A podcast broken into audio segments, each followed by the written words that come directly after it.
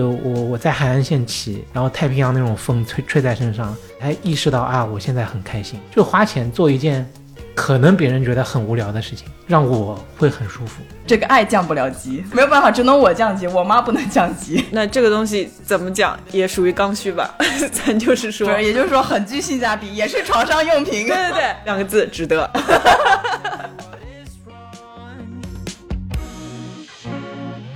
I need to say to you. Hello，大家好，欢迎来到 Workday Drinks，我是 Aki。我是 Jessie，我是 Sam，啊、今天呢，我们又邀请到了两位好的朋友 来到节目当中。那 Jessie 的话，大家应该是比较熟悉了，因为作为我们节目的常驻嘉宾，他也来录过很多次的节目。对，就是这个，就是这个声音。嗯嗯嗯，呃，那么 Sam 呢是第一次来参加这个节目，对吧？那 Sam 跟大家要不自我介绍一下？Hello，各位听众，大家好，我是 Sam，一位新选手啊。然后我身上标签可能也比较多，比如说三十五岁以上，曾经的互联网人，现在可能在往体制内走。你不说下，你应该是品牌市场人吗？哎，算了，现在其实没有什么品牌市场人，哪有品牌还投得起钱呀、嗯，好的。今天我们也是一起来聊一期，呃，应该来说是最近比较热的一个题目——消费降级。在聊这个话题之前呢，我们想聊一下，就是关于这个双十一啊、因为刚刚过去也不久嘛，看看大家最近都买了些什么东西。我双，我先说我吧，我双十一买了一个香奈儿的包包。哦，为什么呢？因为当时那个像那个包包其实是个手拿包，嗯，然后它是那个蛇皮，然后但是看到那个它其实是有点瑕疵，但是瑕疵不明显，就是在最里面的最里面那一层，它有一点点沾到一点那种白色的污渍，嗯，所以它降价处理，就市场价大概两万多，我五千左右就把它搞定了，哦，哦，就那很好的价格。蛮值得，蛮值得。然后，然后当时看那个包，第一个是我很需要一个像小小点的包包，对吧？可以手上拿。然后还有原因就是，就是稀有皮这个东西在二手市场上，我就算再转卖出去，这个价格我不亏。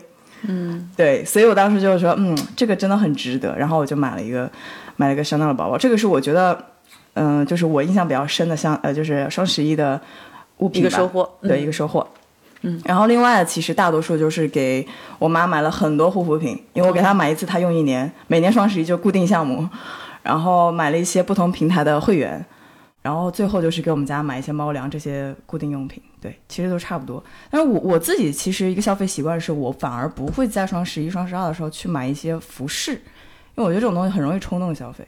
我会尽量把一些必买的东西先买掉，然后冲动消费的东西我可能平时买的比较多，这是我自己的一个消费习惯。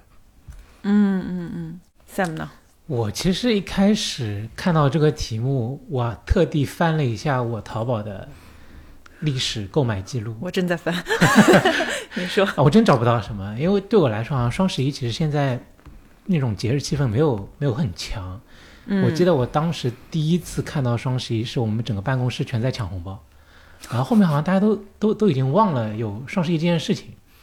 然后呢，我这次双十一我自己印象挺深的，连续几年行为都是一样的，就那种从预售开始，我没有任何一件东西想要买，然后双十一最后几个小时，心态是那种双十一来都来了，对吧？稍微看一看 参与一下。，对，然后给我老婆买了一些美丽废物，嗯，因为她那天正好和我提到她很喜欢玫瑰香，嗯所以我买了一些玫瑰的那个沐浴露，哦，然后身体乳这些东西。包呢就不买了，包包这个实在是不理解啊，美丽废物有点超出我的理解理理解范围了。嗯嗯。但其实买了一些其他东西，首饰的东西。那剩下的其实基本上还是买一些生活用品，比如说最近比较火的那个 Lupi，嗯啊，我女儿很喜欢，然后我就给她买了一点，嗯。就那种淘宝那种淘工厂很便宜，二十块三十块一个，我给她买了一堆，公仔嘛，对，公仔就那粉红色丑丑的那个，挺好玩的，，个嗯对，其实就买了这些东西。你说自己买东西好像还真没什么。哦，我给自己买了一个那那个牌子叫啥来着？国产的，哦，匹克。嗯。羽绒服，嗯，哦，一百块出头，我觉得好便宜，要支持国货，质量怎么样？挺好的啊，真的吗？对对，挺好的，办公室穿穿哦，啊、因为比较薄，一百块钱，我我顺便我也看了一下其他的牌子，国产还有那个鸿星尔克，嗯，还有其他的一些曾经可能认为自己不太会去买的牌子，现在购物车里全是这些牌子，又便宜又好用，送长辈很合适，自己穿也很合适。嗯嗯，这个是我觉得比较好的。嗯，其他还真没有买什么东西。那你老婆有给你买什么吗？让我想一想，他给我买了一个单肩包，然后被我退了，嗯，关键用不到。他前两年给我买了一个呃单肩斜挎包，因为我们最近搬家，然后把那个翻出来了，所以我觉得那个还能继续用，就把那个老的退了。我和他相互之间退的东西太多了。之前在德物买鞋，我帮他买他退，他帮我买我退，就是这种风格。哎，所以你们买是不会跟对方沟通的，是吗？呃，一般来说不太会。surprise 吗？对，一般来说不太会，但是我们也能接受你去把我买给你的东西退掉，这个我觉得也还可以了，嗯，起码不会生气就行。对啊，我觉得他们两个人就是，就是我有一次要因为因为活动原因，我必须要问 Sam，就是你你们男生一般腰围是多大？结果他来了一句我不知道，我衣服全都是我老婆给我买的，我就一整个怎么就秀到了，你知道吗？被秀一脸。嗯，他们说那个就是双十一嘛，最好的那个消费主力是女性。啊，然后是宠物，然后最后才是男人。哎，但我今年看到一个新的内容是男性消费者的呃水平占比已经在上升了，对，大家还去探讨了一下，就是为什么这件事情会发生。是不一定是男生越来越关注自己了，可能是因为女生也不太买东西了，给宠物买的东西也降级了，对手不是那么强了，所以就凸显的就是男性的这个消费力在上升。嗯我想想，我今年买了什么，然后我前面也在翻。嗯，其实我今年有一个很大的改变，就是我每一年其实会囤一点东西，那可能就是一些日常的家居用品，比如说一些纸巾啊，我今年全都没有囤，即便它再便宜，我都没有买。嗯，对，嗯其实我感觉双十一这个，我我很多人都说买什么纸啊这种日常的消费品是很划算，然后怎么怎么样，对吧？但就我自己而言，我是觉得买这个东西没有必要。因为打个比方，这个东西本来就不贵，可能日常价也就四十多块钱，没错减完减完之后也就三十多块钱。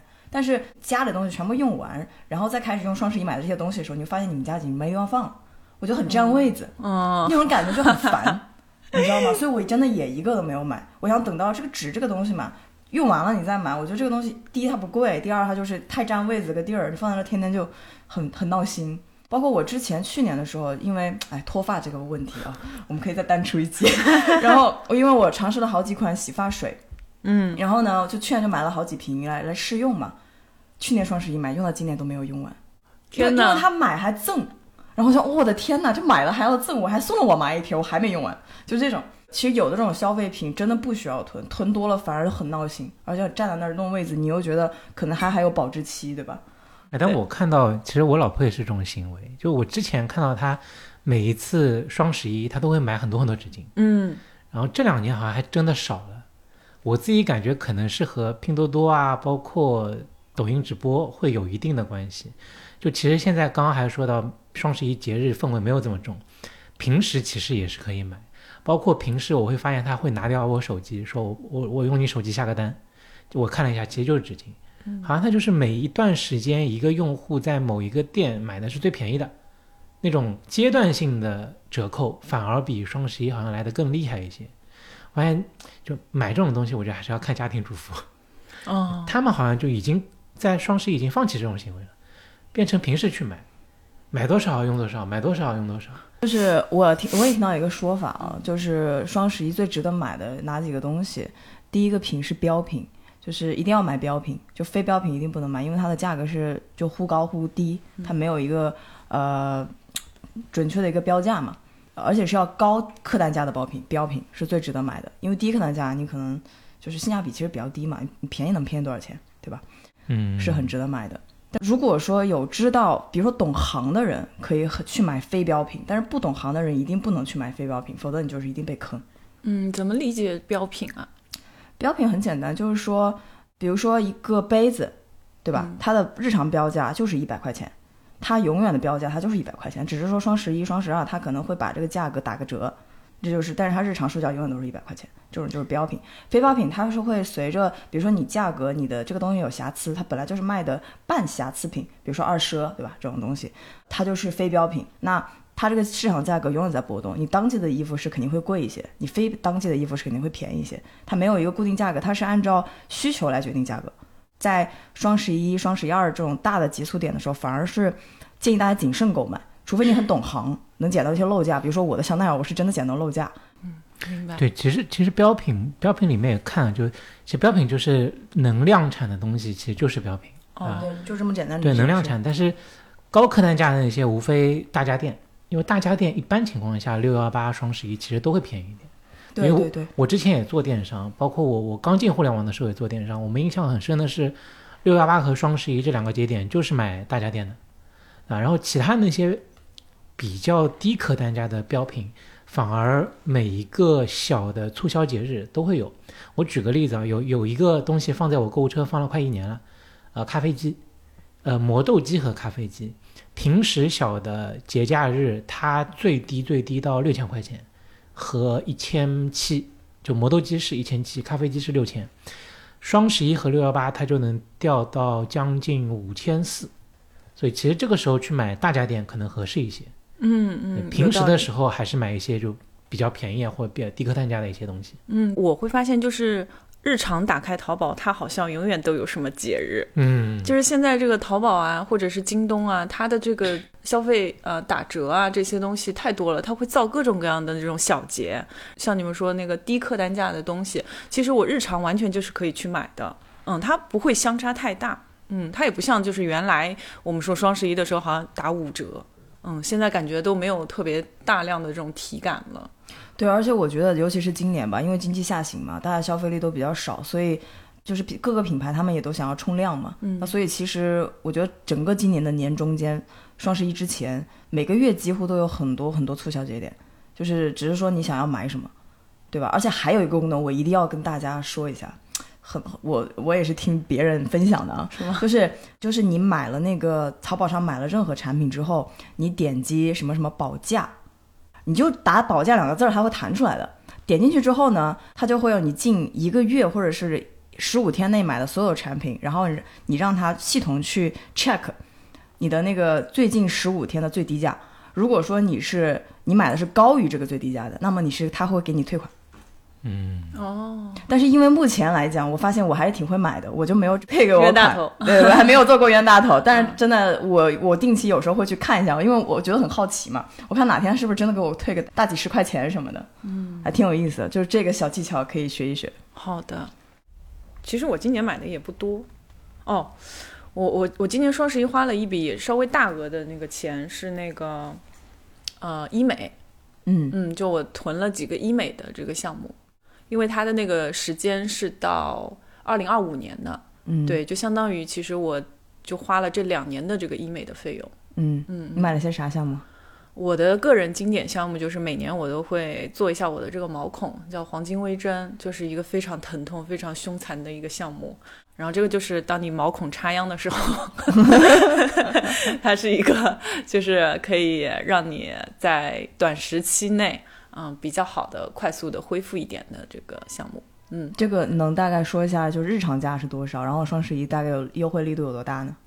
嗯，其实我买的是套餐，我可能两次的话，现在价格在五千块钱左右。双十一价格还是日常价双十一价格？OK，是不同的医疗机构，然后它有不同的价格。最贵的我之前做过，是一次在九院，差不多一次就七千。哦，嗯，OK，可能国内的这个医美的这个事业也慢慢的发达起来了，不像几年前大家做一个医美，好像做一个项目感觉要花很多钱，现在也在慢慢的平民化嘛。嗯说到医美，我就想到我今天干了一件特别那个的什么的事儿啊！嗯今天因为我今年年中间，我七月份过生日嘛，然后七月份我是第一次呃做了好几个医美项目一起干的，嗯，就是我做了一个就是光子嫩肤加上水光，然后再加上一个面部的中间这个就这个不是法令纹，这个叫什么？印第安纹。印第安纹的一个玻尿酸的填充，我这一起做，我是给相当于给了我自己一个生日礼物。嗯嗯做完之后呢，我就大概知道价格了，因为第一次做相当于它日常价，但是我第一次去，他会给我一点优惠。然后今天双十一我干了一件什么事情，我就是把它，就是我去的那个机构的所有的套餐，他发出来的那个图全我全保存下来，然后我就开始以后我要做，我就拿这个来进行比价。啊，我就干了件这么事儿，然后虽然他天天给我发消息，I don't care，就是在这上面我还是很理智，你知道吗？就是因为这个东西一旦做，我就是每医美这种觉得会上瘾的，就是你做了你会觉得哦有效果，而且立马立竿见影，然后就想去做做更多，对吧？但是还是要理性消费一下。嗯嗯嗯，那你还是蛮理性的。但是也不是，也我觉得也没有很理性。我今年呃给我和我妈两个人买各种护肤产品，真的可能得有个小一万了吧。嗯，对，因为我妈用的比较贵嘛，那你觉得值得吗？值得，因为我妈很开心，她开心就好。我妈现在给我的 pressure 就是，哎呀，我之前有个朋友来我家看到我的护肤品，说，哦，你这个可以的，我用的也是这款。然后我那个时候就感觉，我妈的东西不能降级了，没有办法，只能我降级，我妈不能降级。那还挺好的，因为我给我妈妈买东西，我会发现几个月后我回到家里那个东西没有动，嗯，然后它摆在一个比较显眼的位置。啊，但我觉得他们买了肯定会开心。对对对对，那可能他提供的那个情绪的价值会更多一点。对，嗯我大学期间我就开始给我妈买护肤品，我妈所有护肤品都是我买的。以前是拿我爸的钱，我爸直接给我钱，再后来就是我给我妈买。呃，所以我妈永远都不知道她买的是什么，她只知道那几个牌子，什么兰蔻啊、雅诗兰黛啊这些她知道，她迪奥、香奈儿这几个知道，其他都不知道。她连那个 La Mer 这都不知道。我，所以我给她买一些很多护肤品的时候，她也不知道是什么档次，只是说有时候他朋友来他家看到了她的护肤品，然后就会唠叨那么一两句，他才知道原来这个价格大概是这样。然后他后来也开始使用了，知道淘宝有个功能叫做搜图嘛，以图搜图嘛，然后他就说哦，原来我用的这个不便宜呢。那个时候就是心里对于女儿的就就感觉情感就不一样了。对，就感觉嗯，这种东西女儿买贼有面子。我想，哎，这个爱降不了级。嗯，哎，你说到这个，我想到了，今天双十一我还给我爸妈买了一吸尘器，啊，洗脱呃一体的那一体的，对的。嗯、我妈给我的第一个问题就是为什么不是戴森？你妈好懂啊。然后我说，首先我们要培养一个使用习惯，之后的话，如果你觉得 OK 的话，我再给你换。对，通常情况下，我对他们的了解是我买了一个东西回去，他可能真的不太会用，摆在一个地方，所以我觉得没有必要去一次性的花一个大额的支出。认同，认同。嗯嗯嗯，哎，挺有意思的。然后这个父母跟自己的消费观念差别非常非常大我觉。得现在有些父母的消费观念不像以前，我们觉得他们可能要省着点用，嗯，反而会反过来，我要好的东西。是的，嗯我感觉我们一家消费观相对比较一致吧，就是属于大家都会有偏好，就是在某一个东某一些东西上面很值得花钱，很舍得花钱，但有些东西上面就永远不舍得花钱，就是就是大家都有自己的一些 list，这个每个人都是吧？对对，但我们家格外的统一，哦，可能兴趣爱好比较接近。啊、大概是这种，就是我们家非常非常愿意，比如说在呃偏享受类的东西上花钱，比如说出去玩儿一下，或者是我妈买一些衣服，我爸买一些衣服或者包或者皮带啊这种什么东西的，啊、然后不舍得花钱的地方，就比如说，呃，其实在吃上面我们花的很少，我也是这样，对，就是你说既然下馆子什么的，我们全家人都都不怎么下馆子，都是自己哎做。可是我一直以为你是一个很会吃、很爱吃的。我以前是，但是我会去一些餐厅跟朋友一起，但我有的人是属于朋友不去，我一个人我也得去，但我不是那种，嗯我没有那样子的一个就觉得必须得去，但是我愿意去尝试。就像我，我有有一些朋友，他们就很吃货的话，他们可能一周至少要去两次，觉得这是一个正常的频率啊，我就没有这个就是具体的需求，明白。嗯，然后看看我还有什么消费。哦，我今年还买了一些床上用品，好像上海是一下子入冬的。而且正好搬了新家，对对对，然后我就想说置办一些就是呃这些床上用品，因为我觉得它带给我的这种幸福感也好，然后这种舒适感也好，就它是每天都会有感知的，所以这种东西的话，我觉得就是你要花这个钱去买。对，很认同，对，嗯很认同。三分之一的时间都在床上。嗯，嗯，但我觉得好像搬新家一定会买一些自己曾经想要买的一些东西放在新家，让自己更开心。对，是的，对是的，而且我，而且真的觉得床上用品非常的划算，哪怕它贵一点，你可以用很久。我自己家哦，就我妈，我们家，我感觉我们家床上用品可以用十年至少，就那种的感觉，就贼有性价比。嗯还有就是一些情趣用品。展开聊聊，这个是 Sam 能听的吗我先消失一段时间。vibrator or dildo？都有吧。我觉得作为一个单身的都市青年，家中常备还是要有的，对不对？如果它是正常的，就是我们没有在过双十一或者是打折这种时候的话，我可能想不到会这样去买。什么刺激了你？就是它价哦格，对啊，价格然后稍微降低了，然后我就觉得。那这个东西怎么讲也属于刚需吧，咱就是说，也就是说很具性价比，也是床上用品。对对对，它的性价比拉上来了，也没错，床上用品。对，这个时候不入，什么时候入，对不对？对，嗯反正就是两个字，值得。床上用品永远都值得。对对对，没错没错。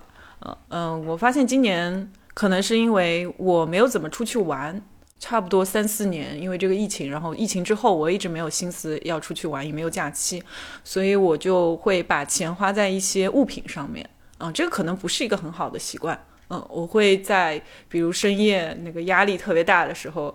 打开我的淘宝啊、买一些价格比较高的东西。床上用品，但 但这个其实也是买一个情绪价值啊，因为我出去玩其实也是买一个情绪价值。没错，但是我可能就是那一两分钟就下单的那个时候的快感是最强烈的，嗯然后买完之后我其实就不记得了。拆包裹也很爽，然后就没有了。我跟你讲，拆包裹的那个快感都非常弱。哦，嗯，我可能就包裹放在那里，然后过了两三天我才想起来，哦，有时间，然后去拆一下。我拆的过程当中，我会想，哦，这个东西我应该是不会退的，因为我是喜欢的，但是就也不是急需的。过了几天之后，我再去拆，然后那个快感已经非常非常小了，就是花钱买了，就在那一两分钟之内的快感。嗯，是如果你说出去玩或者怎么样，对，那那种开心和快乐应该是蛮持久的。嗯，你刚刚说那一段段文字，我脑子里只有只有一个感觉，就是你不要说你是买的什么产品，只把前面后面全部卡掉，感觉就是你在说情趣用品。你现在满脑子都是那个是吧？那你在今年 so far 你买了哪些比较值得入的东西？有没有推荐我觉得今年还是花了一些钱的。？OK，呃，首先就是因为今天是在我家录的嘛，其实这个房子的话，我是在今年的春天看到的，然后说想要住进来，所以这个房子是我觉得今年花的比较值得的一笔钱。我觉得可以先形容一下这个房子，因为我我今天也是第一次来，嗯嗯，就这种房子对我来说，我靠，住进来真的很爽。就是我来简单形容一下阿 K 这个房子吧，就是它整个有个小院子，然后进来之后有个客厅，这客厅我觉得还挺大的，嗯然后一个人住绰绰有余。然后呢，里面是一个开放式的厨房，这个很关键，因为开放式的厨房跟家里的感觉就很有幸福感。嗯在同样在楼上，然后会有一个很大的一个床，然后也有个独立的洗手间跟卫生间，还有一个呃有窗户，你能看得到你的院子。这是侧面有个楼梯上去的，中间有一些对嵌入这个收纳，我觉得是很好的，因为你这个它又可以当收纳，然后它也可以多装饰。嗯然后这个整个上去之后，就觉得就很像就是那种。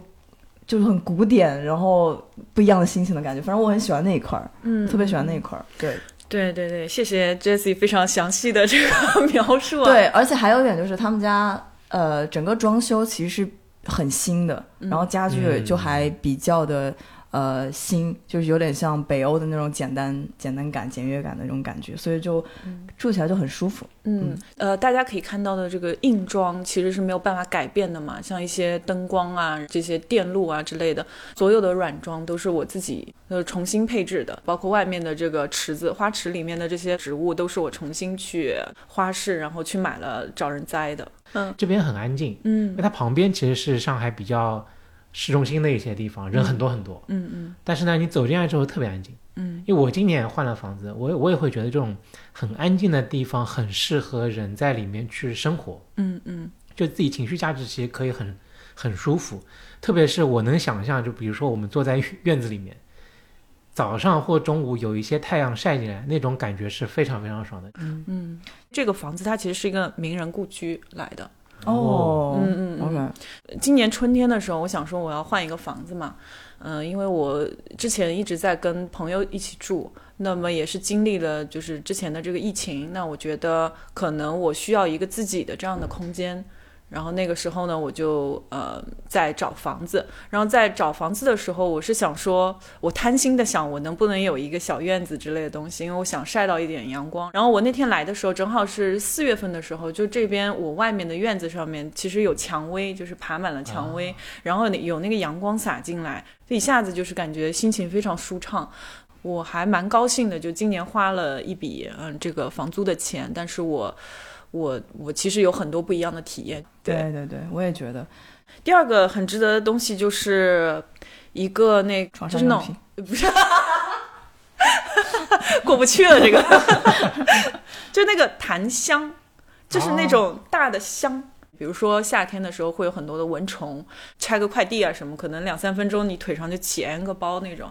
同事给我推荐了一款线香，比如说人家喜欢在野外钓鱼，然后他可能会带一支那种线香，然后插在那里，消耗一个多小时，淡淡的檀香以及没有任何的蚊虫。哦，我我觉得可以。已经上链接了。关键是 关键是这个檀香非常便宜，我在呃拼夕夕买的，呃十几块钱。嗯嗯嗯，十几根、二十几根，嗯，我也忘了。对，因为之前我其实也研究过这类东西，嗯它真的很暴利。就你网上看到日本的那种香啊，我其实都是产自中国那个广呃东莞，包括海南，因为它是原产地，其实成本真的很低。但是日本的那种东西要卖到两百多块钱一小包，包括台湾也有香制品，它也会卖到很贵很贵。其实中国很多这种类似的东西比，结合日本和台湾很多东西都差不多，基本上是一模一样。那还不如去买一些直接拼夕夕上买，原产地买过来很好用。嗯，国内是东莞和海南，靠近广西那块地方应该也有。然后在海外的话，一般情况下还是在呃越南地区会比较多一些。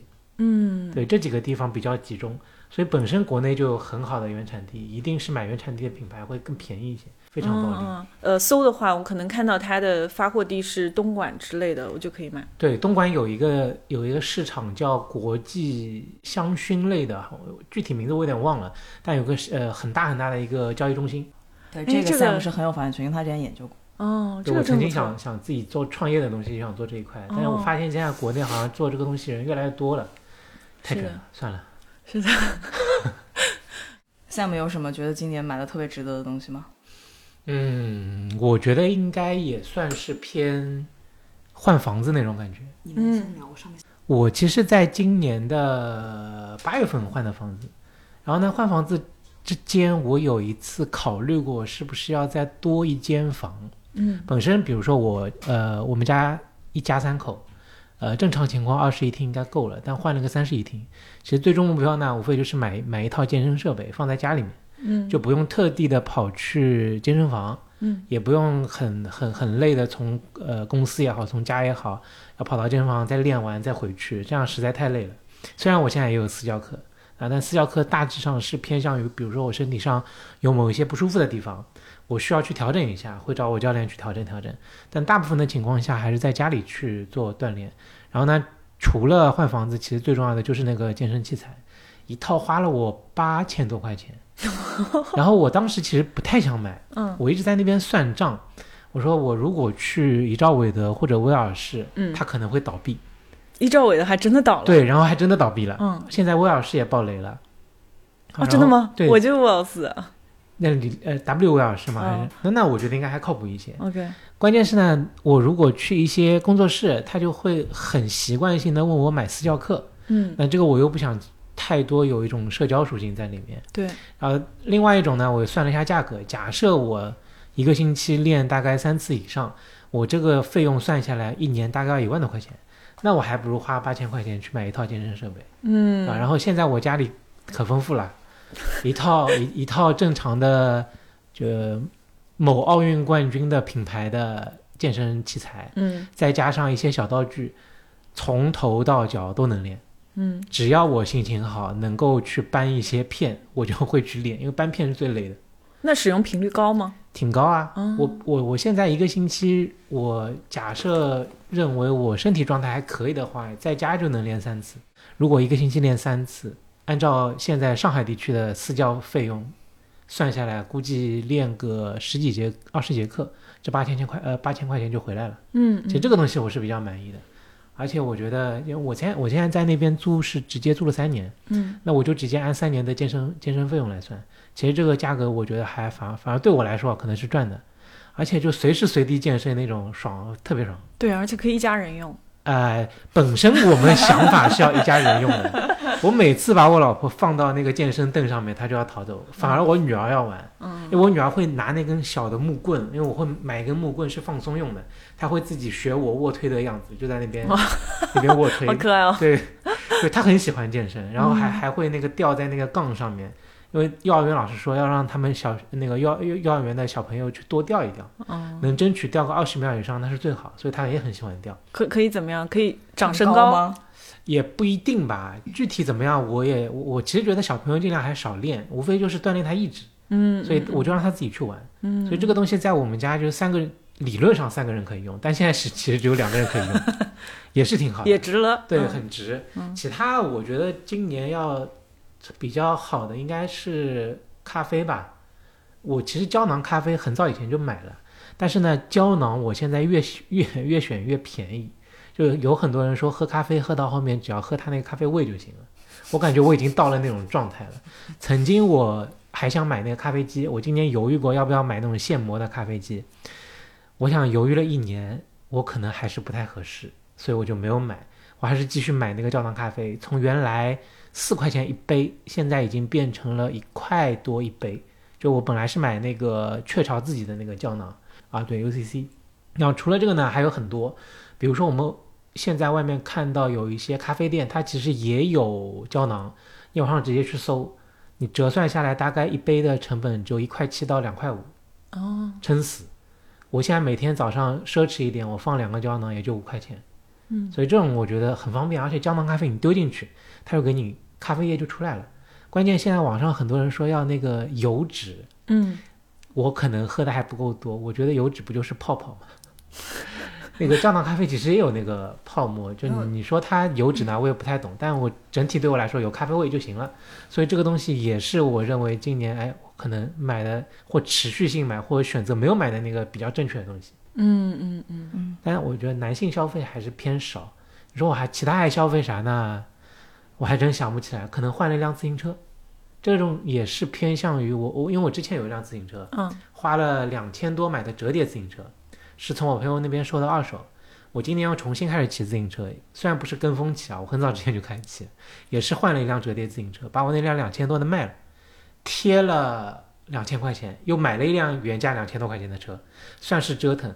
但是对我来说，买了一个新的东西，骑在路上，我自己也觉得喜欢，也觉得开心。所以这个可能还是偏向于买自己一个生活仪式，或者说自己一个情绪价值的一个东西。我搬家其实是从以前宝山区搬到了，呃，相对比较市区一些的地方，所以去哪里骑个自行车都很方便。嗯那我对我来说，自行车可能是刚需。我现在车就停在一个地方，两个星期都没有动过，基本不开车，完全靠自行车。嗯你，不光是情绪价值吧，每天都骑。嗯对，对身体也好。哦，有氧运动都省了。对我也很喜欢骑车。嗯，我也蛮想买一辆自行车的。嗯，现在不是很火那个小布，但是那个好贵吧？对。然后我自己在那个我自行车上面还安了一个包，因为我也是折叠自行车，我本来搜的是车前包，它推出都是小布的包，四百块一个，我觉得太贵了，不就一个一个一个框嘛。然后我就去搜了一下其他的东西，应该关键词就是车车轮的那个呃前框，前框。嗯然后搜下来有一个四十多块钱的，我就买了，一模一样，质量还更好。我骑个自行车出去买个烧烤回家也可以，可方便了。你想差一个零，我觉得淘宝现在搜好像搜关键词还是比较有逻辑在里面。你怎么用一些关键句呃关键词去搜更便宜的东西？好多我看到小红书上好多这样在推荐的。听到现在就是，呃，这期博客会变成如何省钱，已经在很多地方都体现的淋漓尽致。消费降级，消费降级，从我们开始。Sam 还有什么？还有还你说完了吗？这个？最值，我觉得应该差不多了。嗯如果说明年能够出去旅游的话，我觉得我可能买的东西会更少。嗯那 Jessie 呢？我的话，我说几个吧。嗯，第一个是我买了一个吹风机，呃，是那个松下的吹风机，嗯，比戴森便宜那么一点点，戴森应该是三四千吧，我记得我那个吹风机大概也有将近三千，嗯。啊，然后那个吹风机当时为什么买没有买戴森，是因为这两个其实相当于我是当时是的二选一，嗯，啊，为什么我要买这个吹风机？是因为我头发就是今年漂了之后，它那个发尾又特别干，嗯，然后我特别的不爽。呃，吹风机我之前用吹风机很很便宜的，就是一两百百块钱吧。而且我吹头发其实比较少，因为没这个太大的需求，我就让它自然干。然后自从我这个头发被受损特别严重了之后呢，我觉得有必要去试一下那种好的吹风机。很早之前，我有个朋友买了这个松下的叫黑科技吧，什么吹风机，然后他就当时我用过啊，所以我就知道很好用啊。然后后来看很多某书的一些评价和一些对比，就这两款的一个对比，这个吹风机它有负离子，所以它是可以修复你的发质的一些东西，呃，这是它的优点。戴森的优点是在于它它比较适合发型师来给你做发型，然后吹得很快。啊，就他们俩有点不一样，一个是适合受损发质，一个是比较适合做造型用。那我觉得受损发质更适合我，我就买了这个。呃，因为我头发已经漂到将近九度，很干枯的那种。然后用完这个之后，头发会真的会比较顺一些。嗯啊呃，但是也日常可能留个保留个两三天这样子，然后再用一下其他的护发精油再梳一梳，我觉得就嗯蛮好的。这是我用的觉得性价比挺高的一个，而且我觉得这个东西也能用个十年没问题。对，而且这东西几乎就是天天用的。对，差不多，嗯嗯对，而且全家都可以用嘛，性价比很高。呃，第你有二，什么全家 你的猫？我家的猫，对对对，因为我想着以后就算我就是用的好，我妈喜欢的话，也可以给她用嘛。嗯嗯第二个东西，我觉得硬是要说的话，我可能觉得，我我觉得可能不算个东西了，是我养的两只猫。嗯，就是因为我房子我是去年年底就换了，嗯，然后这个房子我也特别喜欢，对，因为我前一个房子五楼，然后它是朝北，那个时候正好是疫情，我每天只能看到对面的这个窗户，我就看不到太阳，我没有太阳可以看，没有太阳跟它照进来，我就特别的抑郁。我第二，然后所以这个房子我选的时候一定要向阳，一定要高，越多阳光进来越好。后来就真的是采光特别特别好，每天就是整个房间都贼亮。然后这两只猫是我今年三月底领养的，一个才当时一个才两两个月，一个两岁。他们俩就每天会在那个阳光底下晒太阳，然后看着他们我就觉得就很 chill，就感觉很幸福，岁月静好的感觉。因为这两只猫是我领养，我没有花钱，但是呃，我给他们买猫粮啊，帮他们去做各种呃医院啊、跑医院、绝育啊或者疫苗这些的，也花了些钱嘛，对吧？几千块钱其实也花出去了。但我觉得这几千块钱给你带来的幸福感是很多东西比不了的，所以这个是我觉得很值得的一件事情。今年，嗯，so far，嗯，而且我家挺适合养宠物的，就是不管是猫啊还是狗，就有的时候你会感到孤独嘛，嗯，没有什么玩具的时候，嗯，羡慕刚刚的皱眉。开玩笑，就是我就想，那我是不是也可以去养个猫猫或者狗？但是我可能暂时觉得我没有那个勇气，或者说没有足够的这个责任心，不像 Jessie 这样，就是就是我担心我没有这个能力嗯去照顾。但是也也许你养了也就养了，就跟呃可能不恰当的比方生孩子一样。对我，我觉得这个的确是可能自己给自己增加了一个担心的点。嗯就我我对我来说，我和我老婆也说，就我们都没做过父母，我们小孩能长这么大，我们觉得自己好厉害啊。嗯其实就是就我们这一代都是独生子女，按照正常情况是没有能力去带一个小孩的，但我们会觉得这些担心都是多余的，因为你等他出来之后，你自然人也会慢慢变，你会碰到一些新的东西进入你的生活，你去适应它，它也会适应你，然后你们找到一个更平衡的一个地方。其实没有所谓的牺牲或不牺牲，比如说我现在养一只狗，你可能早上去遛狗，但可能你遛狗的途中你会发现一些城市性的东西，或者你心情、心情也会变。包括养猫其实也是一样，比如说杰斯刚刚说到的，就是我要去一个有阳光的地方，看到有阳光，猫躺在那边，我的心情也会变得很好。因为我以前养猫，因为我的女儿是对猫猫皮屑严重过敏，所以我们把猫送给我朋友了。嗯当时我女儿还没出生的时候，我会看到两只猫躺在我们家阳台的很小的一块阳光底下，两两只猫头缩在一起，我就觉得哇，太好看了，就很舒服。嗯但这个舒服你，你你说你要花多少钱去买吗？是两只猫的钱吗？不是，是其实是你的时间。就像我女儿一样，我女儿现在每天早上六点半会准时把我和我老婆吵醒，但是你看到她那种就在阳光下面很无赖的那种样子，你就会觉得啊，还挺开心的。嗯，对对，嗯，其实其实 Sam 这这是就说说了一些好像很有画面感的。对对对，其实其实说、说实话，我对 Sam 的了解，他是一个很好的爸爸，也是一个很好的老公。就是这个东西只能第三方讲因为为什么？我跟你讲，他的朋友圈全是他老婆和他孩子。嗯嗯嗯，嗯，反正我觉我是觉得是这样的，就是我们都经过疫情嘛，然后我跟阿 K 去年的状态都是一样的，非常的 down。嗯，然后我为什么会选择养猫猫狗狗？其实我之前家里是有狗的，但狗跟我妈在一起，然后我觉得我也没有这个责任去养狗啊、因为它天天要出去遛什么的。然后我们养猫就是觉得它真的是软乎乎的，你知道吗？然后朋友之前有时候帮他带一下他的猫，因为就觉得就是猫猫那种独立，跟我有一定的距离，但是也可以很亲密那种感觉，是我觉得是最好的一种相处方式。所以我选择就是说，我可以养一只猫。但是当时我领养的时候，我很确定我一定要养两两只，因为我朋友家的猫就是一只。然后呢，他会有时候，比如说朋友出去出差啊，我帮他带一带，还是很孤单的，整天的一个一个在家嘛。然后我就说一定要两只，他们两个呢，就是他们可以玩儿，可以一起陪伴什么的。所以这两只猫，你我不在家的时候，我不用担心他们俩。我可能比如说放长假，我要回家，我就多放几个呃，多放点食物啊、水啊，还有猫砂盆，他们就自己玩，绝对不会有任何的就心理健康问题。这个是我觉得养猫特别好的一点，而且我每天我每天晚上回家，它就会在门口等着我，然后就是开始对我叫，然后把我带带到房间里去，然后过一会儿它会跳到我身上来，然后就是就是喵喵喵叫叫叫，你知道吗？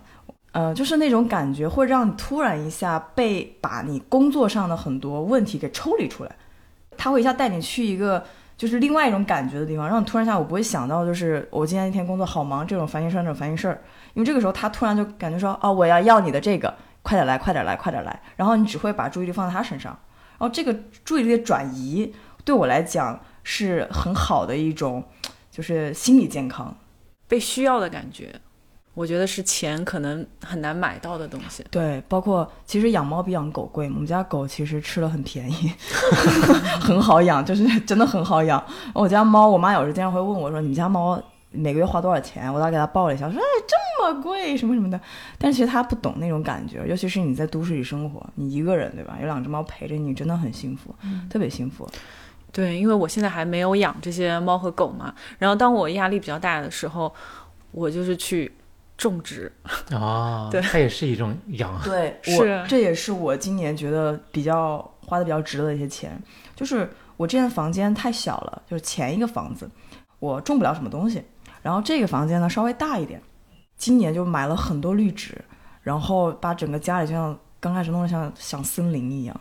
就是你知道绿植加猫加阳光，我的那个风景，你们想象一下，觉得很 chill、然后这也是我今年特别值得花钱的一个地方。我甚至前段时间买了一盆花，就是它其实是一盆就是那个草本，但是它可能不是当季，就很容易死。那一盆儿就只有一株，只有三片叶子，它只够我待了大概三周，它就死掉了。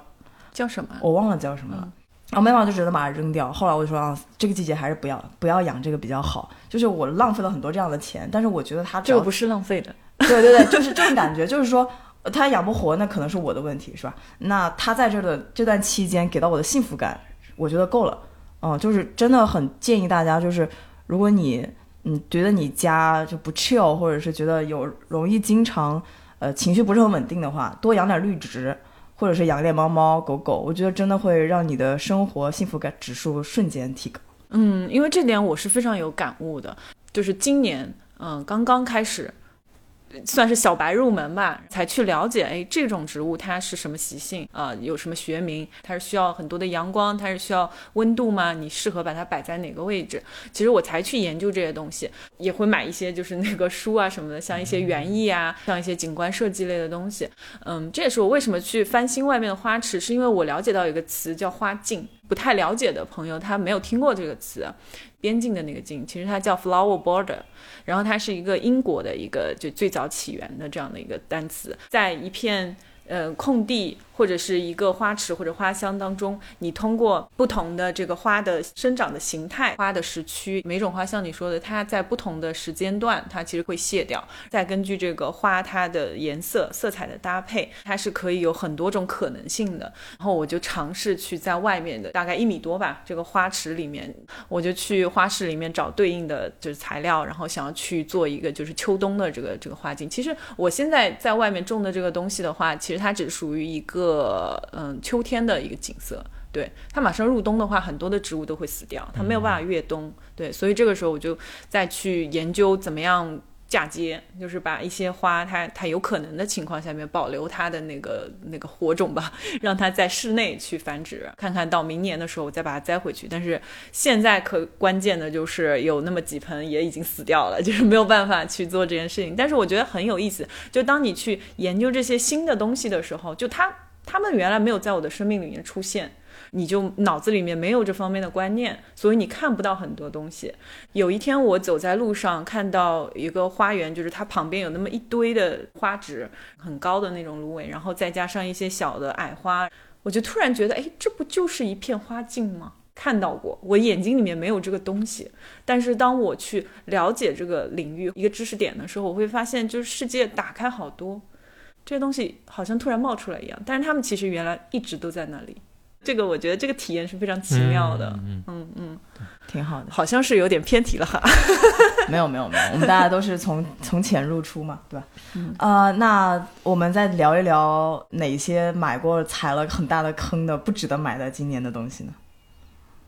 有吗？我有的，就还是讲到这个种植的这个东西，因为我是觉得，嗯，从我的院子里面，你要拿那个浇这些花花的时候，其实还是很大的力气嘛，你需要不停的就是拿那个花筒，然后进来沾水啊，然后再出去这样，然后包括外面的地的话，它会长青苔，我是会用那个青苔的刷去刷的。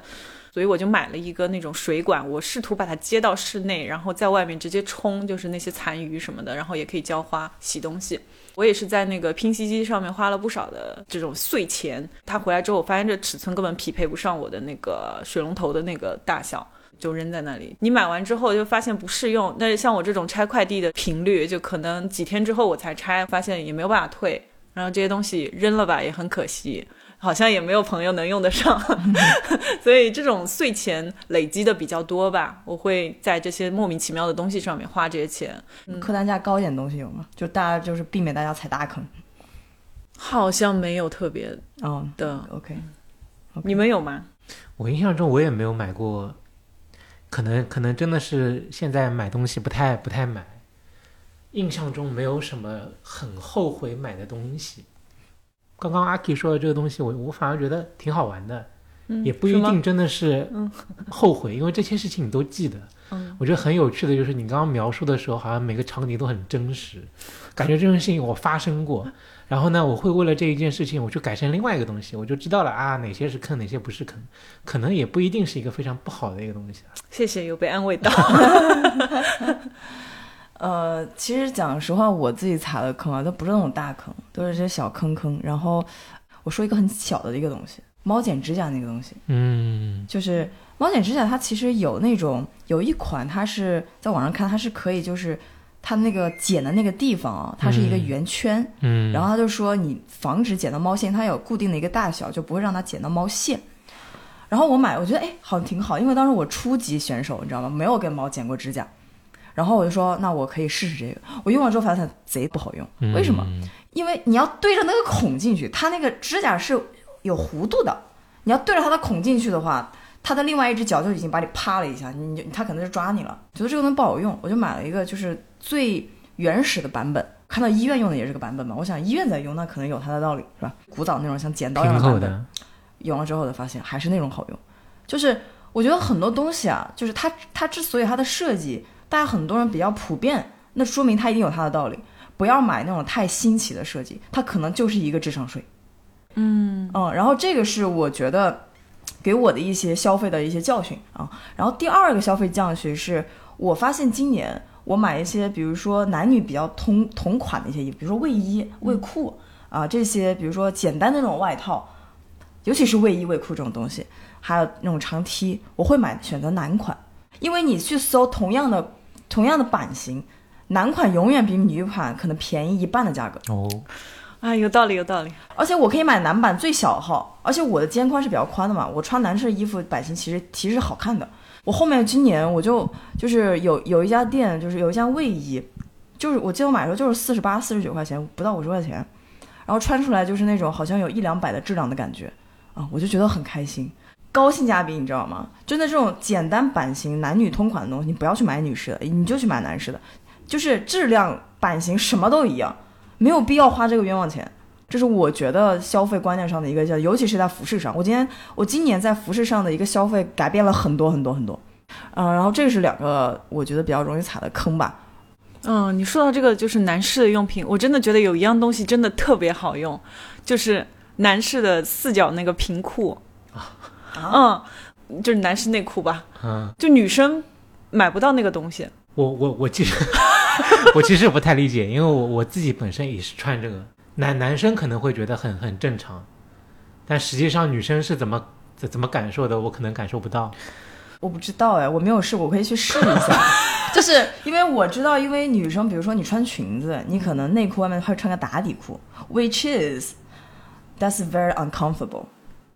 对，因为我会，呃，给我爸，他是那个本命年嘛，我有给他买红色的那个内裤啊这些东西，然后买回来我就发现，哎，这个质感就真的是，我觉得很少在女士的那个款式里面可以有这么舒服的东西，就是又便宜又好用的东西，但是版型女生穿不会有点奇怪吗？也没人看啊，哎，这个这个东西是材质会不一样吗？嗯，真的材质材质是不一样，的，就是男生的很多很多都是，比如说涤纶材质会偏向于，比如说透汗，它是有很有弹力，但是女士的内裤大多数是棉质，可能几块钱一条，还有那种对便宜。男士的老头衫，就是那种吊带，嗯，呃，不是吊带，那个叫背心。老头衫，吊老头衫，我觉得也很舒服，而且你知道，一条这种女士背心要要很多钱的，就是可能材料稍微好一点，可能就嗯上百了。一个老头衫，它可能只要几十块钱、十几块钱。对，我同意，是的，打开新世界这个其实就是。刚刚提到搜索的艺术，就是有一个东西，我刚刚提到我在家买了一根木棍，它其实就是放松用的。但这个东西，如果你用专业的东西去形容它，它叫瑜伽棍。哦你可以淘宝上搜一下瑜伽棍，可能大家卖到甚至八十块、九十块也有可能。但你只要搜木棍，它出来的东西就十几块、二十几块，东西是一模一样的。嗯，所以这个东西就是看你怎么搜。比如说你们刚刚提到女士背心和老头衫，其实有两种、嗯。两种、两两种文字，但搜出来的东西可能尺码啊或其他什么东西都能匹配得上，反正老头衫会更便宜。其实就是长加长版的擀面棍儿是吗？我刚刚搜了一下，是，其对对实就是对。对，就是 就是木棍，嗯。很方便。，OK，嗯。OK 呃，有些东西很多男女如果是通用的，一定去选选男士用的那个版本，搜那个关键词儿，真的会便宜很多，而且绝对实用，对，可以至少多个选择，对嗯，真的，有道理。嗯。那刚刚聊了这么多，大家呃今年 so far 买的一些最值得的东西和最瞎的东西之后呢，我我觉得其实大家消费观嗯可能有一点点差异。啊，像比如像我自己的话，我以前是很喜欢买各种衣服，那个时候可能在探索自己的就是穿搭或者自己的风格吧。我经常会买一些莫名其妙的衣服，看起来就是完全很莫名其妙啊、比如说一些斑马纹的各种裤子，各种蛇纹、皮纹、豹纹等的各种裤子和上衣等等等等的那种，然后包括一些会反光的外套啊，会反光的各种东西，我都很喜欢。那其实那些我一直没有扔啊，在家里。就是因为衣服对我对女生来讲可能算很大的一块儿啊。那现在的衣服可能就分三类：工作穿的，那就等于休闲，嗯，只有牛仔裤跟休闲的上衣，然后加了一个外套结束。然后还有一种就是出去玩儿跟见朋友，我会穿的会比较就是 dress up 一点，嗯。然后剩下就是可能运动装啊，运动装我今年其实也会买一些，对。但是我觉得运动装其实大家不要花太多钱，因为运动装你大概用一年左右，你会天天洗。真的，如果你真的健身，你每周其实衣服都会洗一遍，那你这个衣服经常洗，它就是个消耗品了，对吧？它它一定会就是变皱啊，或者是不那么紧了呀，就是各种问题，质量问题。那一般来讲，可能一年两年就一定会换一套。然后最后的就是一些我自己是，嗯、可能是为了拍摄啊，一些用的一些比较莫名其妙的一些衣服，我也会有一些，所以我就会保留这四种，但是这四种我会换替换嘛。我的消费理念变成了。有的东西我知道我早晚会买的，我看到了一个很好的价格，我就会入手了。比如说我刚刚之前说那个香奈儿包嘛，啊，呃，而且我觉得就算再二手出我也不亏的嘛，这种东西可以买。然后包括前两天，其实我还买了一个东西，就是 S W 的，就是高筒靴，那个靴子其实挺贵的，七八千一双。然后我有一次看到我朋友也买了一双，他是海淘买的，大概花了两三千吧，他跟我讲。然后我买的是什么？我买了只花了一千多块钱，对，就很便宜。我觉得可以买，而且这种东西真的能穿一辈子啊。当你买到一个所谓的高价款的东西，你会更加珍惜它，啊，这是我感觉的，就是我一定会珍惜这个东西，在重要的场合去穿它，啊，就比较有仪式感，所以我会更多的在某一些特别的物品上面去买一些高价的东西，比如包啊、鞋啊，或者是一些配饰，啊，然后我以前会比较喜欢买各种相机什么的，我家有很多，但是今年现在今年其实没有怎么买，会比较偏理性一点。呃，除非我之前有个相机，年初就开始纠结，纠结到年底我还是没有买。现在的消费观念是，我要买任何东西，我都会先给自己一个冷静期，啊，包括是衣服也好，小东西也好，所有东西它只要在我家占位子，以及它要花钱超过一百块，我都会想说，我真的需要这个东西吗？有多需要？我的频率大概有多少？当我觉得这个东西都达不到我这个标准的时候，我可能就直接放弃了。我如果有东西我真的很想要，价格我能接受，不算很贵什么的，我会选择说冷静个两三天，我觉得真的很需要，然后一周之后就嗯还是需要，那我就直接买了。我我会把容易冲动消费的东西，我是绝对不会在大的购物节去买，你可能会花冤枉钱，没有必要。这是我最大的一个消费观念的改变。嗯，那 Sam 呢？嗯，我觉得在这个上面，其实男生和女生在购物这个场景上面差别还是挺大的。嗯，就比如刚刚那个杰西在说很多东西啊，你有说到一句话，我觉得就是男女差异不同。就比如说你买了一双鞋子，你觉得能穿一辈子，这种东西在男生的视角里面是不可能存在的。我就这样讲，比如说一双鞋子，它现在很流行，过了两年它不是这个流行的风格了，那这双鞋子你还会不会穿？但你可以选择卖掉，啊哈。男生在购买这个东西不不以我为主啊，他可能会思考很多很多角度，比如说我刚刚提到的咖啡机就是。我会不会用？我的目标是什么？我买这个东西，我是要实用性，还是要买开心？我会分这两类。就比如说买实用性，我家里很多东西就是实用性。按照刚刚说的那健身，我的健身是迪卡侬套装，衣服十九块，裤子十九块，我从二零年穿到现在没有没有换过，坏了我才换掉。就这个是偏实用性的。然后我有一次要去北海道玩，当时我和我老婆刚认识，那个时候还是女朋友，她就怂恿我去买一件哥伦比亚的冲锋衣，她说三千多块钱可以穿一辈子，结果那件衣服就穿了一个冬天，因为我觉得太不舒服，实用性不强，还不如去买一件大概三四百块钱的棉袄，我我能穿大概两三年，这个就是男女生买东西不一样的地方。然后我也买过那种。就是买开心的东西，因为我比较喜欢看电影，我会，我除了下载呃电影院，我还会去收藏碟片。哦，那些碟片我是买了不拆的，比如说我会去买正版的港版的呃 DVD，或者说我会去买一些 CC CC 复刻，比如说我很喜欢一个导演叫市之愈合。啊，我也喜欢他。对，虽然 CC 是日文和英文，我看起来会很困难，但是我还是去买。我就会买那张碟收在里面，就这个东西对我来说是一种另外的那种感觉，就买个开心，我会特别特别喜欢。就你花多少钱我都愿意，就这种。但是呢，如果你但凡要到实用性上面，我会花时间慢慢想这个东西到底合合适不合适。就包括我刚刚提到，我其实最近在选相机，后面又没有买，甚至我把我的相机卖掉了。我我会考虑，就是第一是它还值不值这个价，因为我之前的客户是一个相机品牌，嗯，我特别了解这个相机理应的价值是多少。那既然现在有了手机这么好的一个东西，我假设希望的是拍视频、拍照片，手机够了，那为什么还要买照相机？啊，前一阵子很火的 CCD，作为一个传统相机爱好者，我非常 鄙视这个 CCD 这个东西。你看它现在就不流行了，CCD，你说我花个两百三百，我还不如买一个 App。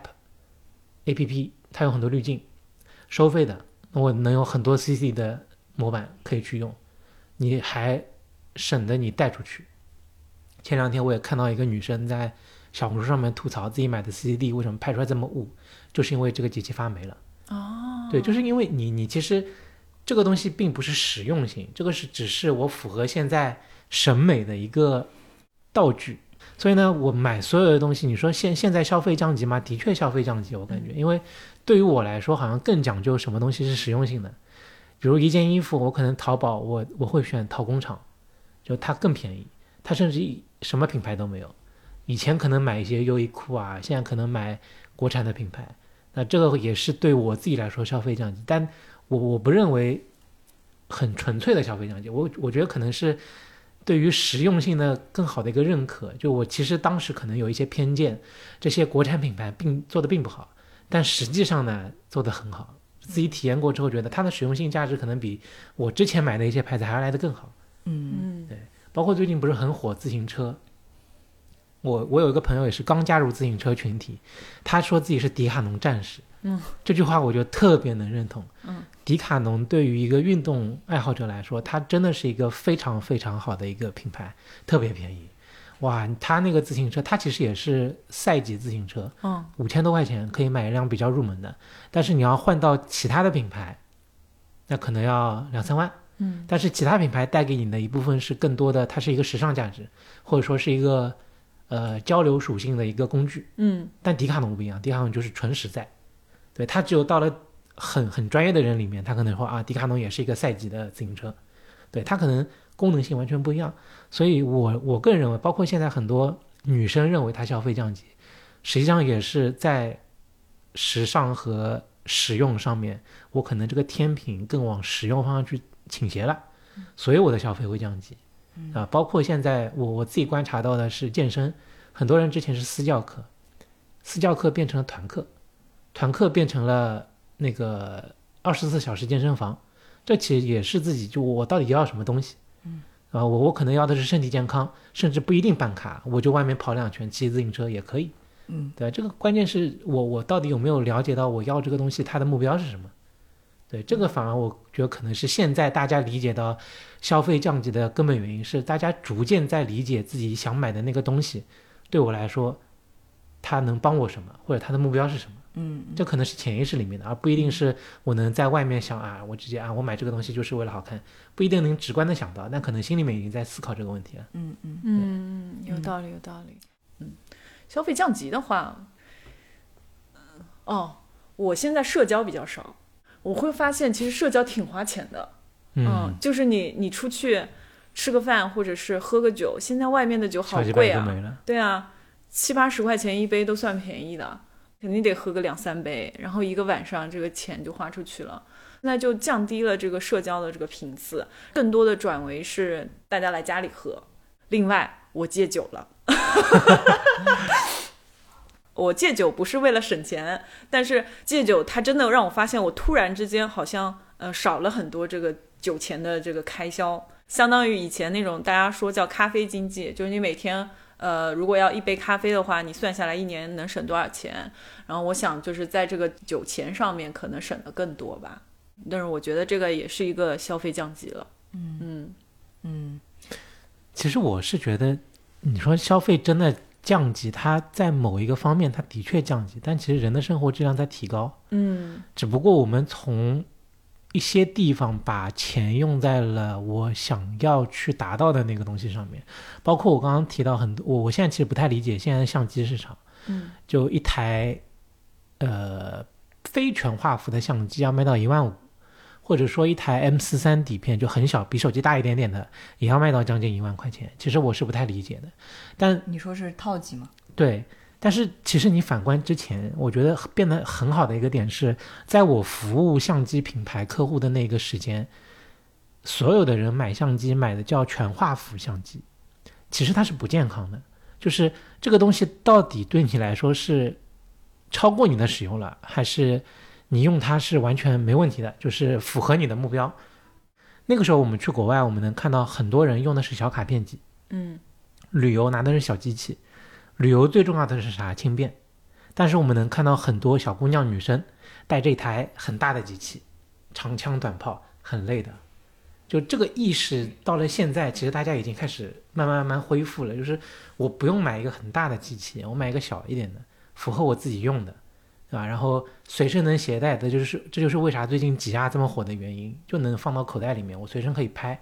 就大家的目标性在越来越强，其实生活水平和生活层次在往上走，嗯，只不过选择的东西它不可违背的，根据大家的一个购买力在往上涨，这个是没有办法避免的。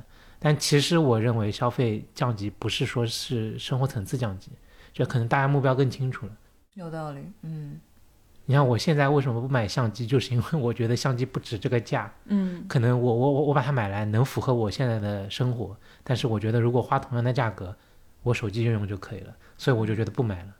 是的，我对相机的热情也降低了，不知道太多了。我的相机基本上都是落灰的，然后包括一些镜头啊。我有一个侄女，她一个月前有没有？反正她来我家里玩儿，偶尔说起吧，说起她就是对拍摄摄影感兴趣，但是她说现在这个相机的价格也是挺贵的。然后我就说，那你要不要把我的相机拿过去用？我就把我的单反送给了她，单反放在那里，它就是落灰，那它其实就是没有价值的。是，所以现在我感觉我买电子的产品，就是相机这种电子产品，我可能会更多买一些二手的，就真的性价比贼高，好吗？嗯你五千买，你还是可以五千出，甚至它还会涨价六千出。现在现在相机涨价真的涨太真的很太离？我当时买呃 GR 理光三的时候，我当时好像入手的四千五千，现在好像涨到七八千了吧？二手价格涨到七八千了，就贼离谱。嗯相机的确是一个比较 理财的产品，哦，是吗？特别没曾经是这样，曾经数码产品不理财，但是没想到现在数码产品都能保值啊，这个是很难，所以我说现在的相机市场是我无法理解的市场。那这么说，我家相机如果想要变现，它真的哎应该应该流动我觉得。你可以看一下，应该数码产品现在是这样的，你不会亏很多，不像以前，比如说我买一个一万块的数码相机，它其实贬值很厉害。但是如果说你现在买到一个小红书比较热门的相机，你可能过了一两年，你甚至还能涨价去出，就这是现在比较离谱的一个情况。天哪！不是买不到，是大被大家炒炒作炒起来了。但是它炒作的点，其实我认同，就是的确更符合现在年轻人的需求，它的确能用得到，并且是很适合他的那种相机，它会涨价。哦、你是说官方也涨价？呃，官方其实不太会涨，但是官买不到官方是讲呃抢不到。哦，但买不到。嗯 OK OK，跟鞋子是差不多一个逻辑啊。嗯，嗯，对对对，但其实数码产品有一个能把你们的 iPad 都利用起来说是吗？，Apple TV。哦，Apple TV 是哦，Apple TV 其实是算我最近买的最好的一个东西，就它的那种丝滑程度是你们完全想象不到的。呃，因因为有很多女生她会买那个芒果、爱奇艺的电视端的会员，很贵，你们甚至这些都不用买了，因为它通过苹果的软件投屏，它是很丝滑的，一点都不卡。包括 B 站的会员上面也可以直接用手机，呃，剩下的就是电影，然后买一个软件叫 Infuse。然后我可以从各种云盘直接导进去，导电影进去看，很方便，而且那种海报墙陈列的那种形式，看着就很舒服。Apple TV 你买的是它的就那个电视盒子，哦，对，但是你哦想，这这就是消费降级不一样的地哦方。就像那个机顶盒一样，对对对对对那个东西是吧？像其他品牌，安卓的电视盒子可能两三百、三四百都能买，Apple TV 是一千出头，嗯，就其实它是价格在往上涨，但它真的好用，这个是我用到现在最好用的一个数码盒子。这个消费降级，或者是你现阶段的这些消费，能够给你我觉得大家都想要追求一种生活方式嘛，大家其实我觉得更多的是选择一些东西让自己自洽更开心点，而不是像以前就是盲目消费，完了之后觉得哦这个我不需要了，好烦啊，那个我不需要了，好烦啊。就是经常会觉得自己压力很大嘛，有晚上就深夜 emo 下单嘛，不是很提倡的一个习惯，但是我也无法避免，我控制不了我自己。养一只猫吧，我以前去年去年我觉得心情不太好的时候，我也会深夜购物。但现在养了猫之后，你会发现，你开始在这玩手机，他们就不开心，然后就会叭叭叭叭叭叭叫喵喵喵喵喵，让你跟他们玩，然后你就会不得不放下手机，然后摸摸他们，然后你就忘了这你要购物这件事情。嗯那我觉得你不开心你就买呗，买的快乐也很短暂，那也是快乐。这不是陷入不好的循环吗我我觉得是这样，就这个还是自己和自己妥协其实就好了。就我我反正如果说是我我我如果不开心的时候，我也会翻淘宝，我看看这些东西我要不要买啊？看着看着觉得好像好了，那我就关掉。其实我觉得这个就关键看自己，对吧？能能能不能花这点钱买来这些这段时间的快乐？如果买不来，我觉得你会发现另外一种新的东西。嗯其实我觉得，呃，当你不快乐的时候，我自己感觉啊，就是有很多东方式去转移你的注意力，只是像打开淘宝，点开几个按钮，然后让它不断的推送给你你喜欢的东西，这个事情是最简单的，嗯嗯对吧？就很简单。然后，所以我现在改变一种方式，就是我一旦就是想购物或者想看什么东西，我可能就会首先上 Instagram，然后我就可以刷一些视频让我开心一下，因为有的确实挺可爱，然后看一些呃有意思的东西，就马上注意力转移了，就不会再想这个东西，然后会想到另外一个，比如说，哎，这个人穿搭挺挺有意思，嗯，好看好看。另外一个人可能就哇，这个脑洞真的很大，就会转移我那个刚刚那一部分的情绪到另外一个地方，我就不会去想这个事儿。就是把购物的欲望转移掉。对，就是干点另外一个也会给你快乐感的东西。我是工作一定要用很多时间在手机上的，我甚至有时候，比如在家的时候，我就不想用手机，我会把手机就是调成那种勿扰模式，我会开着音乐，然后去干其他的电脑端干其他东西，就是我就会主动去做一些搜索的我想要知道的关键信息。那这个时候其实就会转移很大一部分精力在你想要探索的事情上面，而不是在你的负面情绪上面。嗯啊，那我想问一个问题吧，就是今年消费说到消费降级，肯定是有很多就是裁员。你身边有没有朋友真的看到过他们有过很大的一个经济的落差，然后消费降，真的是在消费的降级很厉害的那种？呃，我有朋友开始创业了，嗯嗯，这个收入肯定是没有原来的高。那我看到他身上的一些转变，就是说他不会再去在物品上面花费太多的金钱，更加的专注于就是他自己工作上面的内容多一点。他会买一些自己生产力工具啊，比如说他买了电脑，更加刚需的东西上面。嗯嗯，Sam 呢？我其实身边也没有类似的情况，但我我觉得我我自己可能是，我们自己是环境都这么优越的吗？因为嗯对我来说，就二零二零年到二零二二年那段时间的底薪是很高的，就起码比我现在高很多，甚至高。因为我现在可能不太稳定，然后现在我是偏向于顾问类的东西，嗯呃，比我现在要高出大概一倍多。我其实降自己降了很多，我我其实也没有怎么调整太多。我觉得本身其实生活是一直在持续的，啊，无非就是你现在的重心在哪里，你应该花什么样的钱去做什么样的事情，才是你要去思考的东西。就如果说你真的觉得你花不起了，那我觉得你得想一想，是不是你所有的消费会有点超出你自己能承受的东西。就假设你还没有想到这个问题的点，说明你现在生活是正常的，你就不用去担心。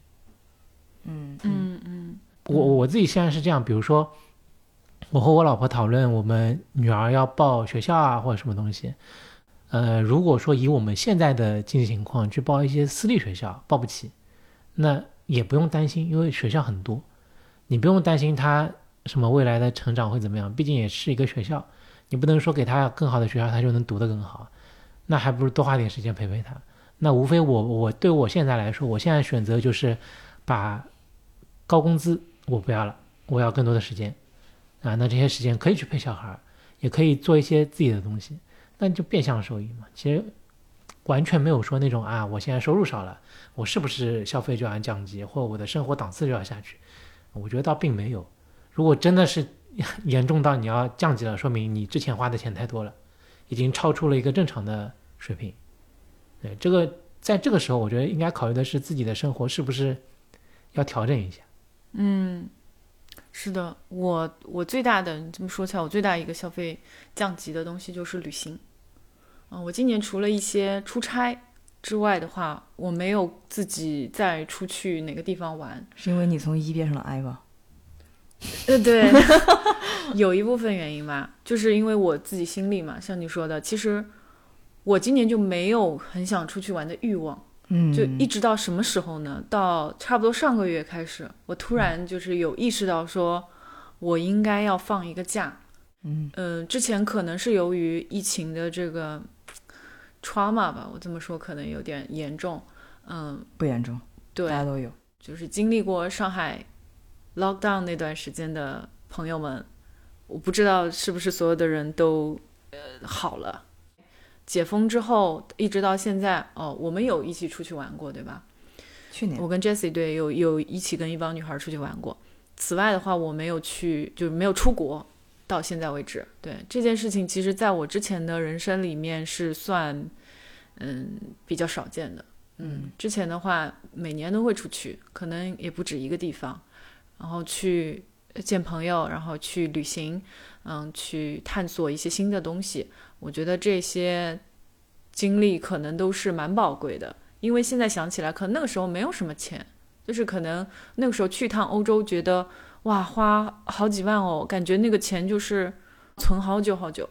有些事情就是你在一个年龄段或者你在一定时期内不去做的话，你后面可能你有这个金钱了，或者有这个时间了，你也做不出来了。嗯这个算是我一个很大的一个消费降级的阶段吧。所以我说我把很多的钱转突然转移到一些物品上面，可能是不健康的。嗯，我是觉得，其实我去年到今年跟阿 K 一样，就跟阿 K 一起出去玩过那么一次，嗯啊，然后今年其实完全没有出去，唯一出去过的一次还其实都不算出，就是出去玩儿，就回去见我爸妈，然后参加一个婚礼，那是十十一的时候，然后没有出去玩过。但是我自己其实本身觉得没有什么只没有觉得很后悔啊什么的，因为我本身很忙，我现在反而觉得有时候旅行很累，我会更愿意选择时间在家躺平，跟我家猫玩一玩，我觉得就会很 chill 很舒服。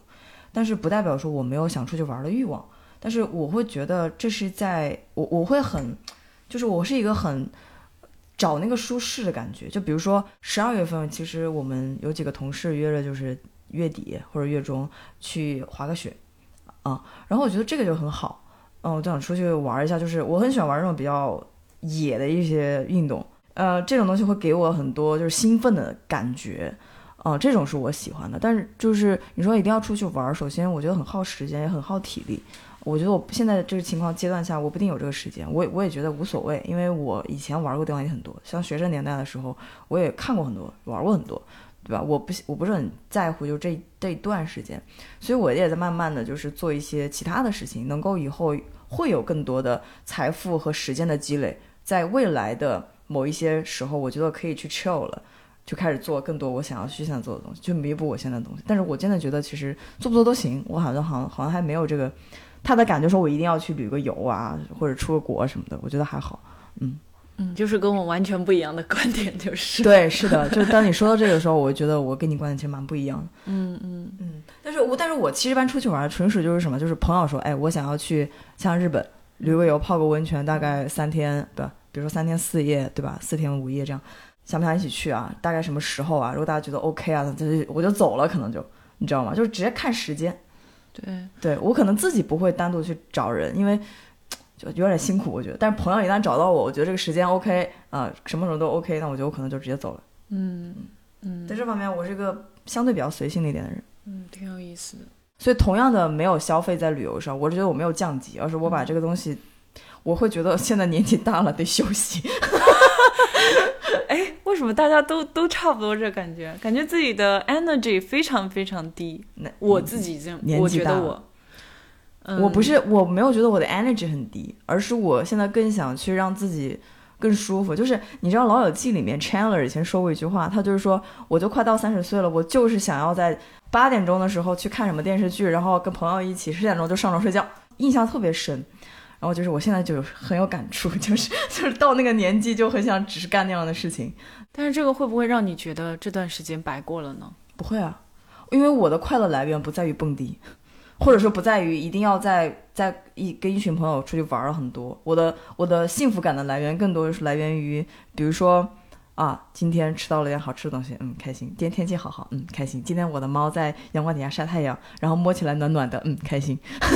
然后今天睡了一个好觉，嗯，开心。今天看了一部好的电影，嗯，开心。就不需要太多的很多东西。就我跟朋友在一起，我开心。但是什么让我不开心？比如说，我有个朋友，他是一个 party queen，然后他每周六周天都会想让我出来陪他玩，但是我这个人就不太想出来。对我可以陪你玩到比如说十二点、一点，最晚最晚了，我不能再玩，再晚我第二天会影响我睡眠，然后第二天我还有工作要干。那这个时候我就会觉得，就是说我我可能会选择性的，比如说一个月出来一次到两次陪他，那剩下时间我就说我会各种理由把它推卸掉。然后我觉得这样是 OK 的呀，因为你要保证自己是开心，自己的能量场，第二天能正常的干你自己其他的事情嘛。明白，因为我这么追问，是因为我我的这个快乐的来源跟你很类似，但是我自己有的时候会想，以前花很多的时间和金钱是在这个社交上面，然后现在我减少了。当然，我减少的这个部分不一定就是它不好的，就是它可能也有原来那个社交的优点在，所以我舍弃了那些东西。当比如说年终的时候，我再去回顾我这一年做了什么，可能很多时候都是在挣扎。工作很少有那种记忆点、可贵的人生体验，就是我觉得我可能也一定程度上面牺牲了这个东西，我就会一直的叩问自己说这个东西值得，值得吗？就是我现在还没有办法去完全的自掐掉这件事情。嗯嗯，我觉得花钱，如果你们要买开心，其实我不知道其他人是不是这样，我我自己感觉是做一件你花钱，但是可能。很没有意义的事情，或很无聊的事情，你可能也会很开心。比如说，呃，我我自己一个人出去旅游，我我其实之前是比较孤独的那种类型，我很喜欢一个人出去旅游，谁都不叫，就就我自己一个人。然后呢，我去到那个地方呢，我也不去景区，我就坐在河边，河边呢再点一个河边有个店，所以买一个串，买买一瓶酒，就坐在那边就坐着，我觉得很舒服。你说我花个。一千多块钱，两千多块钱在基酒，我去国外去去去去这个干啥呢？啊，就我就觉得很很舒服，然后整个人就放下放放松下来了。我后面觉得很大的一个原因是，因为那一个时间是比较真空的时间，就是我我不在上海，我身边没有工作，也没有家人，也没有朋友，就我自己一个人。就你的身份就是你自己。对，然后。最早之前，我我年轻的时候其实也玩的比较野一些，包括一个人出去旅游，我一个人去骑行台湾也骑过，呃，路上全是两个人以上的，只有我一个人。然后呢，我我也去徒步登山过，当时徒步登山在心里面只有一个想法是周围很安静，只有我一个人。然后在那个状态，我是很舒服很舒服的，你能。时时刻刻感受到自己身上的汗在流，风吹过来，吹到你身上那股风的那种感觉。我自己在骑台湾的时候也是一样，就我我在海岸线骑，那天风挺大，然后太平洋那种风吹吹在身上，就风吹在你身上，感觉你才意识到啊，我现在很开心。嗯，我感觉我我在做自己的事情，就花钱做一件可能别人觉得很无聊的事情，或者别人觉得会很浪费时间的事情。就这个反而可能会让我会很舒服，啊，你我觉得你描述的东西都很有画面感，你知道吗？对我都能想象到那个当时如果我处在那个环境下面感受到的这个风啊，然后这个汗啊，这种快乐。对，因为我我自己就可能自己一个人出去玩，没有没有人认识你，然后你是一个全新的自己，就你在这边和自己生活是完全不一样的。嗯，说了那么多呢，就是那本期关于这个。消费降级的这个话题，我们跑得好偏，对，是是有点偏啊。嗯，相信听到这里的听众呢，可能也不介意这一点。对，按照惯例的话，会在此处推荐一轮书或者电影啊。好呀，大家会有推荐吗？其实我有一部电，已经聊到这里，我觉得有一部电影很合适推荐。呃，那部片应该是年初看的。嗯。它是算是一部文艺片，我看一下。这部片是去年年初我看的《世界上最糟糕的人》。嗯，这部片的确给我当时那种感觉是，好像在看我身边一些朋友。嗯，就他会认为自己现在是不是一个就没没有活到自己想要活的那个感觉，或者说没有想要活到自己那个目标。但但我觉得这这不一定，就这每个人的阶段其实不一样，对吧？然后你不能说我这个阶段就一定会，一定是一个错的阶段，你每个人都需要这些阶段才能变得更好，或者说，如果负面情绪大一点的话，就是变得更不好。但是你一定会有那个过程，你不知道最终那个结局是怎么样的。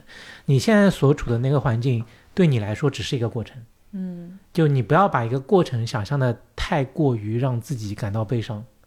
就现在很多年轻人会认为结婚生小孩，或者说他可能不是一个目标，就他框定的太死了。就是你为什么要结婚？为什么要生小孩？或者说是你为什么不结婚？为什么不生小孩？你把自己框死了。那是不是你未来的路线就会更少？就是现在很经典，也不是很很经典、很流行的电影《漫威宇宙》，嗯，它有这么多多元宇宙，每一个多元宇宙就是你现在做了一件事情，你假设不做这个，你做 A 不做 A 做 B 了，那你有另外一条路线了。如果说你现在把自己框死，那你就会越来越窄，越来越窄，越来越窄。那不要有这么多条条框框，不要让自己感受到我做的事情是一件负能量的事情，那是不是会变得更好？啊，所以这个电影是我当时看完之后立马推推荐给了一个我朋友，他那个阶段是工作非常非常累，每天因为他是要对接海外的，他可能凌晨三四点还在工作，基本上没有自己的时间，然后很很 emo，时时刻刻想要离职，但是又担心自己离职之后养不起自己。嗯那没有必要担心。现在赚钱的方法有很多，录播课他也可能最终可以赚钱，做 UP 主、做 KOL 都可以赚钱。你没有必要去为了一份打工，或者说为了老板去打工，而让自己这么难过。啊，这个是我我觉得就这个电影很很符合现在很多年轻人的那个生活环境。电影里面应该是被感情所困扰的女性，嗯然后开始质疑自己，为什么没有活成自己想要的样子，最后还是活成了她讨厌的样子。但实际上还好，你看他那个结局就很很释然，我活成了怎么样，我现在开心就可以。嗯，啊叫什么？世界上最糟糕的人，对，哇，这个电影是我当时看完印象好好深刻，我觉得这个电影拍的太好了。嗯，虽然我只给了四颗星，但是我还是很喜欢这部电影的。呃，Sam 其实刚刚说到这些东西，跟他自己经历有关系。就是他现在说白了，就刚刚那一些，他你听听得出来吗？就是他现在的工作可能跟之前的相比，就是在工资上面肯定是有一些变化的，对吧？甚至是降级了。嗯但是他呃，他之前就是因为成为我前老板的原因，就是因为他工作太忙了，后来就觉得没有必要，然后就干自己的事情去了。所以我觉得他现在状态其实蛮好的。我记得当时我我他还是我老板的时候，他的脸色不像现在这个样子。我们每天看到他就是愁眉苦脸的。他有一天我突然发现，哎，就是离职前的大概两周，我突然发现，我就说，我就好记得正好是五一回来嘛，然后说你怎么今天就是容光焕发不是容光焕发？他说我要离职了呀。然后我就嗯，对，就是我我我那天离职是这样的，因为那天印象也很深刻，就这个场景一直在我脑子里面。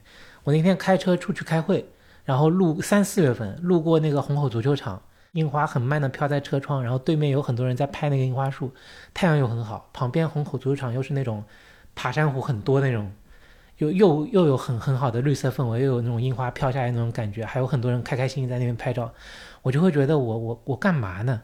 啊，我我在办公室给老板打工，然后自己就赚这点钱，然后我也陪不了我小孩儿，陪不了我老婆，那我干嘛给你打工呢？离职，离职，离职，不能再这这样下去了。嗯然后就成了我前老板。对，挺好的。那我推荐两本吧，两两呃，我推荐两本书吧，是我最近看完的两本书，而且是一口气看完的。呃，说实话，这两本书怎么讲呢？其实挺老的了，但是我是直接在那个微信读书上看完的，因为它就很方便嘛。一个就叫做《埃隆·马斯克传》，但是是今年出版的。啊，然后这个这个书其实前年前两年有有一个版本，是的，啊，对，然后今年这个版本呢，我朋友我发了一个截图，呃，在我朋友圈，我朋友说不要去微信读书上看，因为那不是原版，是中国改编成，就是呃原本作者应该是一个美国人嘛，但这本书在微信读书上的作者其实是个中国人啊，所以但是有一部分内容其实是跟美国版的是一致的，就是大信息内容上面是一致的，但是呃，我朋友这么一说，我还是推荐大家去买纸质版，因为现在没可能没有电子版。第一个是我很喜欢用·马斯克这个人，就他那种创业精神啊、我是比较佩服的。所以他的创业故事，我前几年看了那本书，我也看了，这本书我也看了，我想看有什么区别。第二本书其实也比较老，也是前几年的呃一本书，就是那个《天生有罪》，就是那个脱口秀演员，就是 Noah 他的自传，他自己写的那本自传。然后呢，很不巧的是什么？就是这两个人，埃隆·马斯克和那个和那个 Noah，他们两个人都是在北，就是南非，就是出生和长大的一段时间，然后再去到美国的。这个事情让我突然对南非有点兴趣，就是因为通过 Noah 他的一个讲述，我才发现哦，原来南非这个地方的种族歧视，他们以前就是有白人区跟黑人区，包括黑人区还会分三六九等的这种方式，我才真正知道什么叫种族歧视。因为我现在美国生活，我知道白人跟黑人之间的故事啊，但是从一个亲亲身经历的奖励出来，我才知道这个事儿没有我看到的那么简单啊，比我想象中感觉更要复杂。然后第二个就是从马斯克里面，埃隆马斯克里面学到一些东西吧，就是呃他的经历，我觉得就是很有创业精神，以及我觉得他是一个很有前瞻性的一个人。我觉得其实有一种很莫名的一种连接在里面，所以这两部作品是我上个月看完的，对我觉得还挺有意思，可以推荐大家看一下。嗯，我听到两位的这个这个描述，呃，有些是看过的，有些是没看过的啊。我也是受益匪浅，因为也给我提供了不同的视角去解读一个东西。嗯，感谢两位。你呢？你呢？我好像也没有什么特别推荐的。我最近其实看书也一阵一阵的，我最近没什么看书。就感谢大家收听，也非常感谢 Jesse 和 Sam 到节目当中来做客。嗯，也给大家带来了，至少给我吧，带来了很多的一些灵感。嗯，和一些感受吧，我觉得都是非常宝贵的。嗯，让阿 K 多有一点就是呃分享欲。